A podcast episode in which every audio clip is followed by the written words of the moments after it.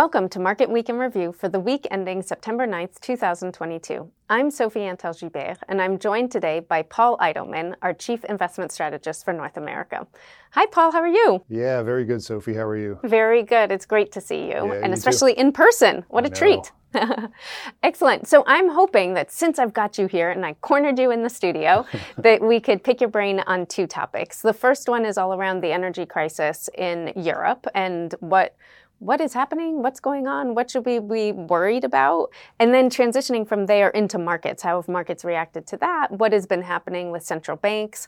Um, where you know where should investors be focused? Sound good? Yeah, it does. All right, so maybe let's start our trip over to Europe. Um, the energy crisis. We got some new updated news from Russia this week about their intentions. Um, what what is the status right now? Yeah, so the major development last Friday, uh, after the recording of the Market Week in Review, was Russia decided to cut off all of the natural gas flows through the important Nord Stream 1 pipeline indefinitely um, to Europe. And so that is fairly consequential uh, given their reliance on Russian energy supply.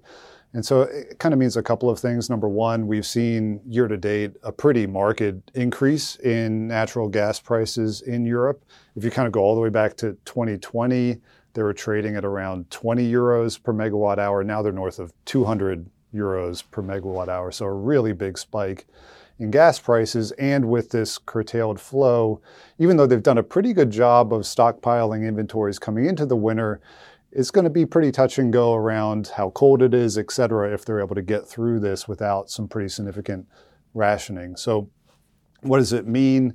Ultimately, probably some constraints on European economic growth and some constraints on the European consumer and businesses facing these higher prices. So, I think a lot of people now are talking about the possibility of a European recession later this year as a baseline. And I think we tend to agree uh, with these sort of challenging developments geopolitically for the continent here. But I'd, say, and it, this is really important, that it is still a fluid situation. And, and particularly what we're just starting to see now here on, on Thursday in Seattle is European governments are now stepping up with um, very directed uh, fiscal support programs to uh, cushion the blow of these higher energy prices onto their economies. And so, um, still some watch points here around exactly what continental Europe will do, but uh, a package came out of the United Kingdom this morning worth around 6% of their GDP, a, a pretty significant number that effectively caps out the energy price that consumers and businesses in the UK will experience.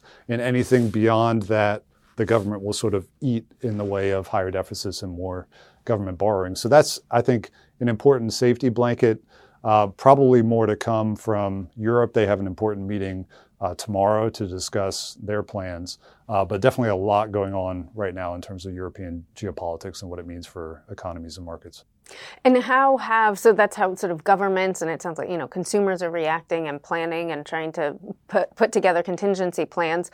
What about the market? How is the market reacting to that? And what else has the market been reacting to this week? Yeah, I think the good news is markets have been pretty resilient to this news. Um, we're continuing to see some pressure in fixed income markets where sovereign bond yields globally have been rising uh, for the last couple of months. And that trend continued this week, where we saw in the United States, for example, the 10 year Treasury yield creep up a little bit, up about 10 basis points on the week, and now north of uh, 3%. So uh, certainly moving higher. And there's a couple of things behind that.